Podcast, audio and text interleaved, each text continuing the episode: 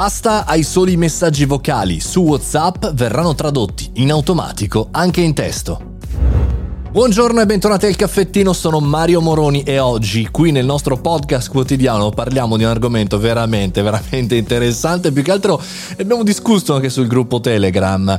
E venitemi a trovare Mario Moroni Group, Mario Moroni Canale, perché i messaggi vocali sono da tempo uno dei problemi più importanti, più discussi e che fanno più incazzare gli staff di lavoro, i clienti che ti mandano il vocale che poi non è tracciato, eccetera, eccetera, ma da oggi forse avremo una soluzione. WA Beta Info, il sito informatissimo sulle indiscrezioni legate a WhatsApp, ha lanciato questa eh, notizia che stanno rilanciando un po' tutti i quotidiani anche oggi e eh, ha fatto vedere degli screenshot dove si vede palesemente su un dispositivo iOS, ma c'è anche la possibilità in futuro chiaramente di Android, della ta- trascrizione immediata, sempre su WhatsApp. Ci sono oggi delle applicazioni terze parti, ma al di là che poi poi i, i, messaggi, i testi vengono salvati non si sa e, e, a chi vengono lasciati in mano, sono sempre applicazioni in cui tu devi uscire, rientrare, eccetera, eccetera. Invece in questo caso WhatsApp salverà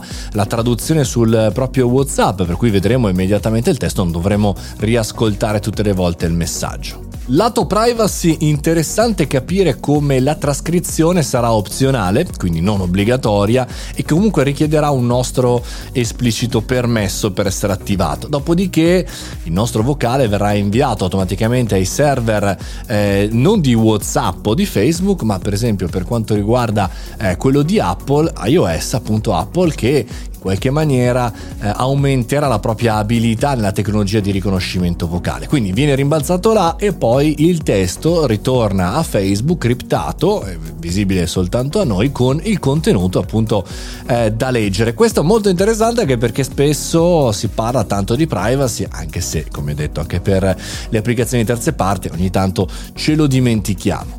Non vedo l'ora eh, di vedere, provare questa funzionalità che servirà anche ad educare eh, tantissimi utenti. Chissà se arriverà anche su Telegram, eh, che invece utilizzo molto, molto, molto per tutta la parte di community, di contatti, alcune tipologie eh, di persone le in qualche maniera ci scriviamo soltanto lì. Insomma, interessante andare a capire se oltre a una richiesta di pubblico c'è anche una richiesta, diciamo così, di mercato per capire se questa sarà una vera e propria tendenza 2022 o se sarà un tentativo e poi verrà del tutto cancellato.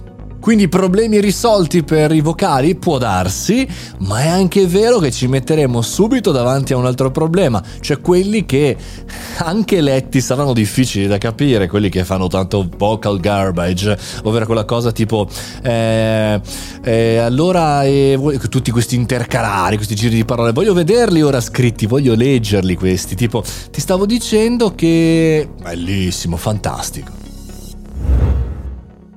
Che sia un messaggio vocale o che sia un podcast, voi basta che andiate su Spotify, Apple Podcast, Google Podcast, Amazon Alexa, ovunque voi vogliate, l'importante è scegliere tutti i giorni alle 7.30 questo podcast. Mario Moroni e il caffettino podcast. Fate i bravi!